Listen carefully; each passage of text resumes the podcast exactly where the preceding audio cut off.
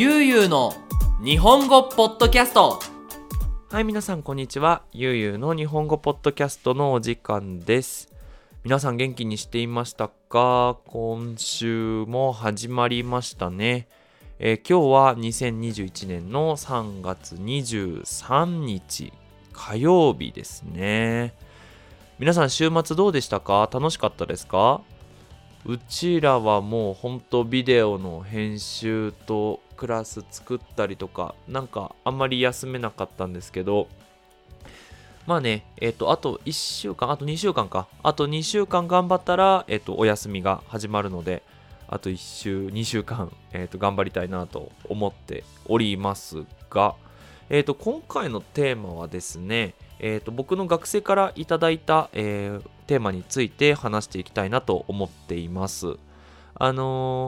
皆さんね知ってると思うんですが、僕は YouTube とかポッドキャストのお仕事以外に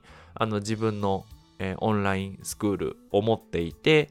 その学生の、Discord っていうアプリケーションのグループがあるんですよね。でそこのグループで、いつも雑談って言ってフリートークをチャットでしたり、あとはそういうポッドキャストをこんなの聞きたいとかっていうリクエストもいつも受けているんですが、今日はその中から面白いテーマがあったので話していきたいと思います。ですね、テーマは子供の時に遊んでいた遊び子供の時に遊んでいたことについて話してくださいというリクエストもらいましたので、そのテーマでいきたいなと思います。それではよろしくお願いします。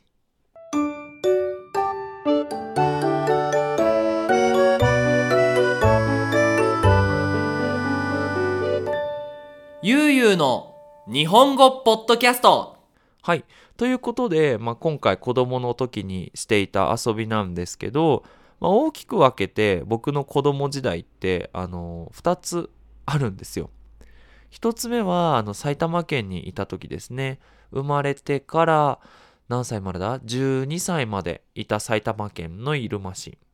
と、中学校から、正確に言うと小学校の最後から、高校生までいた沼津、静岡県の沼津市っていうとこの2つの子供時代があるんですけど、まず先に埼玉時代のお話をしたいと思います。もうね本当に普通の子供だったと思うんですよ。みんなねその友達の家に行ってゲームしたりとか、鬼ごっこしたり野球したりいろんな遊びをしてきたんだけど、今日皆さんに紹介したいなって思うのは秘密基地っていう遊びなのかな、はい、を紹介したいと思います。この秘密基地っていうのは、秘密はシークレットですよね。で基地っていうのは軍隊、日本でいうと自衛隊とか戦う人ねがいる場所、ベースキャンプですよね。はい、秘密のベースキャンプって秘密基地なんですけど、これ一体何かっていうと、子供が集まって山とか人が見えないところに小さい家を作って、そこに漫画とかお菓子とかを持って行って、キャンプに近いのかな、キャンプをするみたいなイメージです。でキャンプってもちろんテントを立てて、でテントを片付けて、でまた帰るじゃないですか。秘密基地っていうのは一回作ったらしばらくそこに置いておいて、で漫画とか持って行って友達と遊ぶときは家じゃなくて秘密基地に行くっていう、そんな遊びがあるんですけど、まずはじめに近所の家の近くの仲のいい子供たちが集まって、で秘密基地作ろうぜみたいな話になるんですよ。でそこからじゃあ秘密基地を作る場所を探しましょうっていう話になるんですね。で、秘密基地だから普通の人が見えないところがいいんですよ。基本的には私の家の近くには小さい山がいくつかあるので、山の中に作るんですね。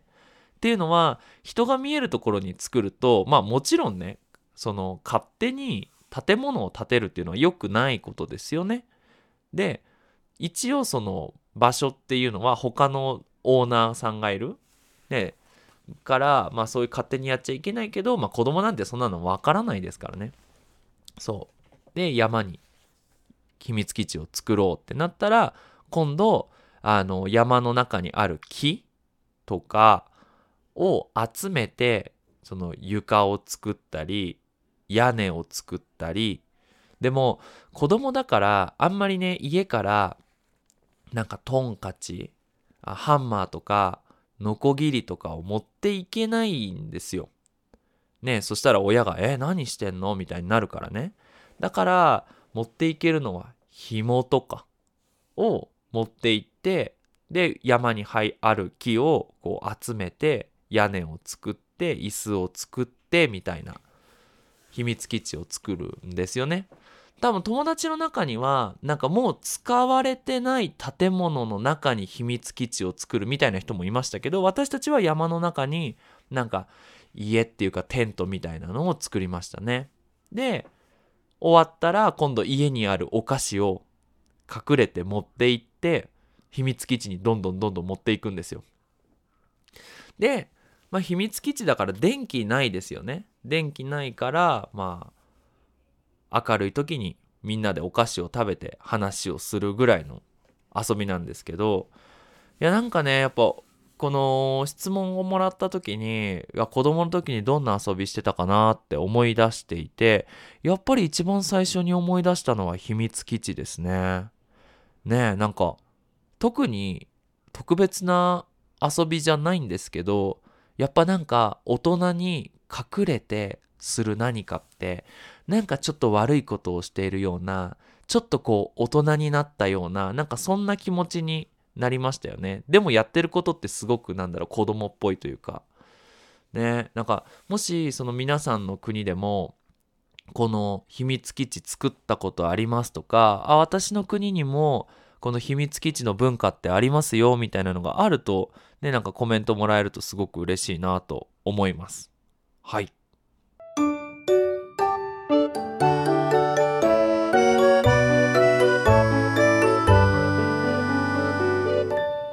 ゆうゆうの日本語ポッドキャスト、次のテーマなんですけど、またこれも埼玉時代ですね。多分10歳とか11、2歳、10歳、9歳から11歳ぐらいの頃かなにやってた遊びで、ミニ四駆っていう遊びがありました。ミニ四駆っていうのは簡単に言うとホットウィールみたいな小さい車で、自分で作って、でまあ、レースをするんですけど、これ何が面白いかっていうと、そのモーターからその車のそのローラーとかタイヤとかっていうのをカスタマイズできるんですね。でもちろん子供もすごくその時、流行っていてやってる子供多かったんですけど、子供よりもね大人の方がすごいハマってたらしくて、うちもお父さんがすごいミニ四駆が大好きだったんですよ。なんかねそういう車のレースとかをするための、小さい車って結構高いんですけど、ミニ四駆は1つ500円であとはそのタイヤとかそのモーターとかっていうのも基本的には1000円以下で買えてたから、当時のねその時の大人にとってはとっても安い遊びですよね。まあ、子供にとっては高いけど、でもお父さんが好きだからお父さん買ってくれて、でみんなでやるみたいなね遊びだったんですけど、これね意外とその日本のアニメって外国ですごく有名だけど、このミニ四駆のアニメって外国でなかったらしいですね。これレッツ&ゴーっていう昔のアニメだったんですけど、これがね子供の時にはすごいね面白かったんですよ。まあ小さい車がね走るんですけど、アニメだからねその車が自由に走るんですよ。で大きいレースをするんですけど、その車を持ってる小さいミニ四駆を持っているそのキャラクターはローラーブレード、ローラースケートを履いてその車のレースと一緒に走るんですよね。なんかそれがすごいかっこよくてねやっぱ子供だから車好きじゃないですか。でかっこいい車でしょ。これはね面白かったですね。なんかもしその子供の時に戻れるんだったらもう一回ミニ四駆やりたいなと思いますし、多分ね今あんまり売ってないと思うんですよね。ね、子供のおもちゃ屋さんに行ってもミニ四駆って多分ないと思うんで、なんかねもう一回ミニ四駆のブームがね来てくれたら嬉しいななんて思っていますけども、どうなんですかね皆さん、その子供の時に流行ってた遊びとかってあるのかな。なんかそういうの本当知りたいですね。多分国によって大きく違うと思うんで、はい。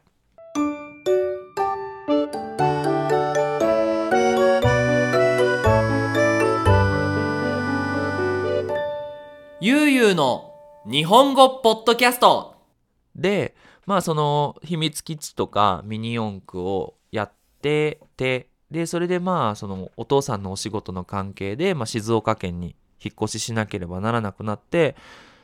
その時にやってた遊びっていうのが釣りですね。ほんと海の近くに住んでいて、自転車でね自分の家から釣りができるところまで多分30分ぐらいで着いたのかな。うん。だから釣りの竿を買って、で本当にね釣りってお金がかかるんですけど、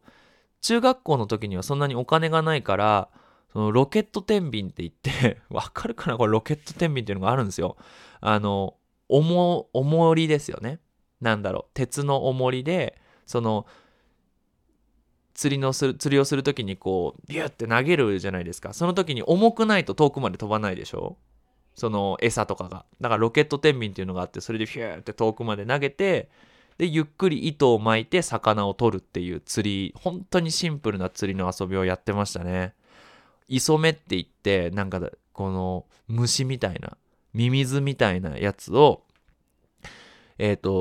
つけてね、そう釣りやってたなぁ。そうで、まあ、どんな時にやってたかっていうと、もちろん休みの日なんですけど、休みの日はクラブ活動があって、僕野球をやってたので、その野球をやって終わってからみんなでその釣りの竿を持って自転車で釣り具屋さんに行って、で一日こう魚を取ってましたね。で子供だし、そんなねその餌も良くないし竿も良くないから、あんまり大きい魚なんて取れないんですよね。そうでもすっごいやってたな。だからね多分それもあって、今も僕釣りが大好きなんですね。今はちょっとお仕事の関係であんまりね釣りをする時間ってないんですけどね、もし日本に帰って時間があったら、ね、ゆっくり釣りしたいなと思います。はい、